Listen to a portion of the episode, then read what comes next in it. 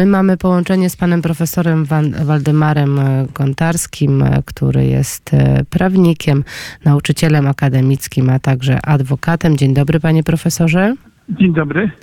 E, Jak e, z tej strony prawnej wygląda e, sytuacja ta, która miała miejsce oczywiście przy granicy e, Polski i Ukrainy? Jak tutaj możemy myśleć o wdrażaniu jakichkolwiek artykułów Sojuszu Północnoatlantyckiego? Jak pan patrzy na to prawniczym okiem? Prawniczym okiem tak to wygląda, że najdogodniejszym dla Polski do zastosowania jest przepis nie z Paktu Północnoatlantyckiego. Artykuł czwarty mówi o zagrożeniu naszego bezpieczeństwa i tu mamy dokonać tej oceny.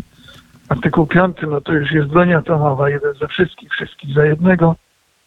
To już byłaby bezpośrednia ingerencja na to w działaniach zbrojnych, ale jest taki zapomniany artykuł, o którym e, pisze na stronach też Rzeczpospolitej, artykuł 42 ustęp 7, który, gdy istnieje stan, e, gdy atak zbrojny jeszcze nie dokonał się na Polskę, ale istnieje zagrożenie tego ataku, wtedy, e, czyli stan jeszcze niedokonany, wtedy wszystkie państwa członkowskie mają nam obowiązek udzielenia wszelkiej pomocy.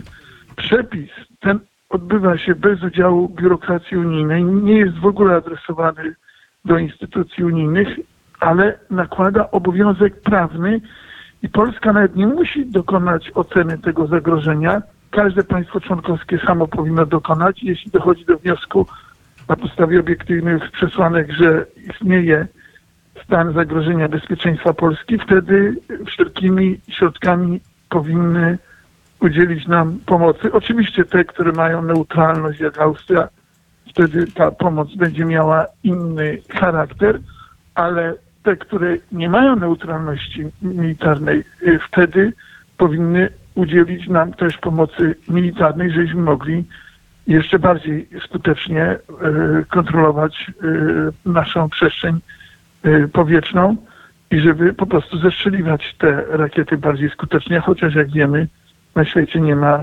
stuprocentowych systemów antyrakietowych.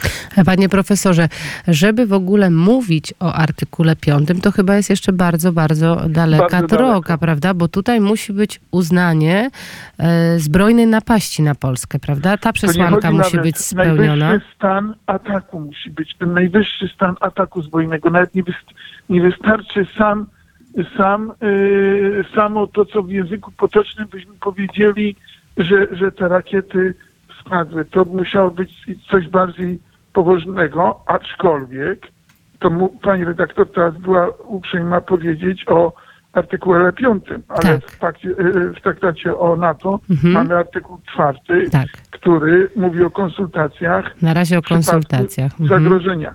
Proszę Państwa, żeby zastosować artykuł 5, musiałoby być to, co Międzynarodowy Trybunał Sprawiedliwości nazywa najpoważniejszą formą użycia siły. Czyli nie każde nawet użycie siły e, jest już siły zbrojnej tutaj, jest tu już e, przesłanką do zastosowania artykułu 5 e, Paktu Północnoatlantyckiego, tylko najpoważniejszą formą, jeśli mamy do czynienia z użyciem tej siły. Natomiast, jak mówię, artykuł 4 jest w Pakcie Północnoatlantyckim.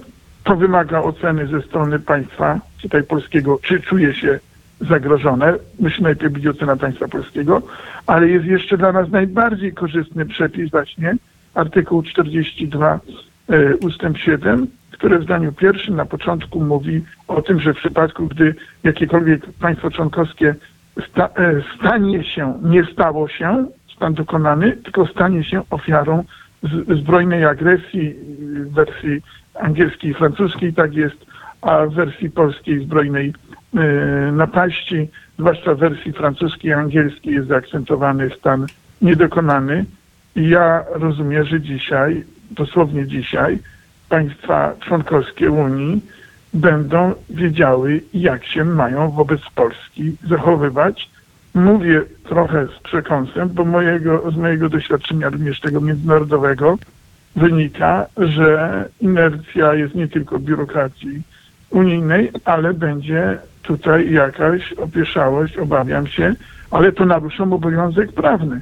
Yy, Niemieccy prawnicy w komentarzu do tego przepisu mówią, że jest to rzeczywisty obowiązek prawny, właśnie rzeczywisty, nie jakiś potencjalny, rzeczywisty obowiązek prawny i Polska nawet nie musi się zwracać o, o, o tę pomoc. W przeciwieństwie do artykułu y, czwartego NATO musi Polska zwrócić się o te konsultacje, dokonać oceny tego stanu zagrożenia. Tu każde państwo członkowskie dzisiaj własnym i wczoraj we własnym zakresie y, wieczorem powinno dokonać oceny. Krótko mówiąc, proszę państwa, proszę państwa, rosyjskie rakiety nad Polską sprawdzianem dla Unii Europejskiej. Nie przesądzając, ja jeszcze nie chcę przesądzać, czy te dwie, dwie rakiety skąd one spadły i, i wiadomo no, już, że rosyjskie, to już coś wiemy. Ale yy, ten przepis unijny idzie tak daleko, nakłada tak daleko idące obowiązki yy, członkowskie, dlatego Warszawa dzisiaj powinna e, zrobić, sprawdzam, powinniśmy sprawdzić, e, jak funkcjonuje Unia. Nie, nie można zapomnieć o tym, że wczoraj zginęło naszych dwóch obywateli. Cisza nad tymi dwoma trumnami jest nie do pogodzenia, proszę Państwa, z prawem unijnym. Wszystkie państwa zgodziły się na taki zapis traktatowy. Niech wywiążą się ze swoich zobowiązań. Jak mówię, ten, to zobowiązanie idzie dalej niż NATO, chociaż NATO jest tym paktem e, obronnym. Tu nie chodzi tylko o środki militarne, także niech Austria się nie tłumaczy w razie czego, że ma wieczystą neutralność. E, Może w innej pomoc, stronie udzielić e, pomocy. No oczywiście już słyszymy e, zamiast tego w niemieckich mediach, że chcą Polskę skarżyć do CUE za działanie naszych kopalni. Także to proszę Państwa e, wracamy do jakichś o- oparów absurdu i nie, chcę, nie chcą te dwie, te dwie ofiary chyba niektórych obudzić tego e, na zachodzie. Panie profesorze, a jeszcze z punktu właśnie widzenia formalnego i prawnego zaczęły pojawiać się głosy, one coraz może e, bardziej e, zaczęły wybrzmiewać po tym, co się stało właśnie e, wczoraj, o tej strefie zakazu lotów nad Ukrainą. Jak tutaj ewentualna procedura miałaby wyglądać? Czy to jest w ogóle realny scenariusz dzisiaj?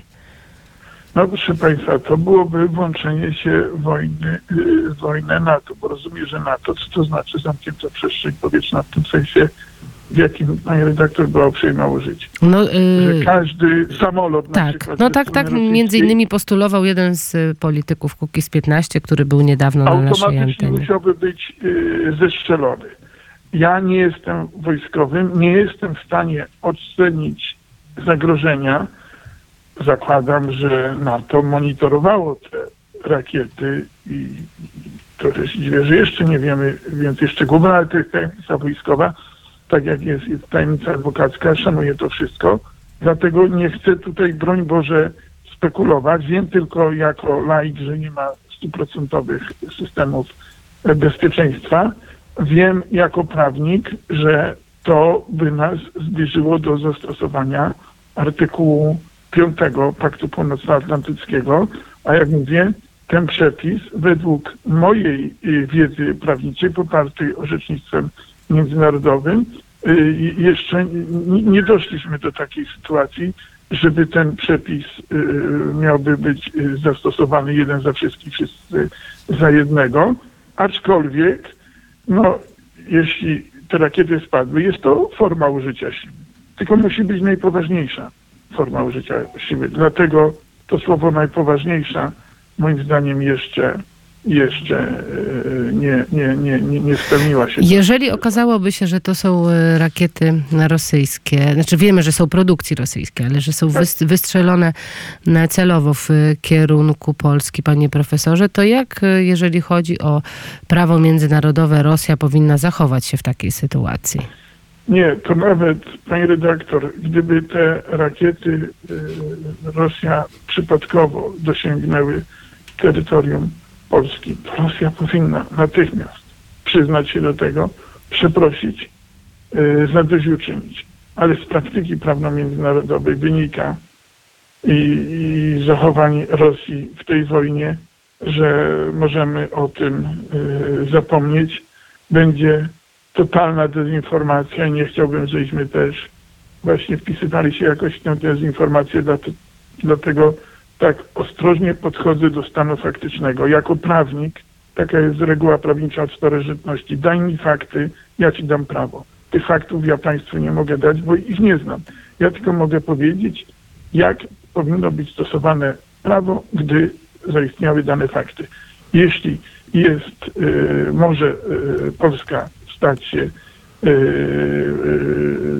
państwem, które, y, przeciwko któremu, które stanie się ofiarą zbrojnej agresji, stanie się, nie, musi, nie musiało się stać, wtedy państwa członkowskie Unii wszelkimi dostępnymi dla nich środkami powinny udzielić nam pomocy. No, ja czyli, czyli, e, czyli podsumowując, panie profesorze, dzisiaj najlepszym rozwiązaniem, jeżeli chodzi o tę sytuację, to jest zastosowanie którego artykułu, k- e, Artykuł których... 42 ustęp 7 Traktatu o Unii Europejskiej. I państwa członkowskie powinny udzielić nam wszelkiej pomocy według środków, jakie te państwa dysponują. Polska nawet nie musi, ten przepis działa tak automatycznie, że Polska, oczywiście Polska, łatwiej byłoby tym państwom, gdyby Polska e, określiła się, jakiej pomocy oczekuje. Ale ten przepis działa jak automat. Powinien działać. Tak mówi prawo, tak mówi traktat. Zobaczymy, jak praktyka. Jak Czyli, się to zweryfikuje. czyli sprawy związane z e, artykułami e, Sojuszu Północnoatlantyckiego to nie ten moment. Y, Artykuł czwarty, tak, konsultacje.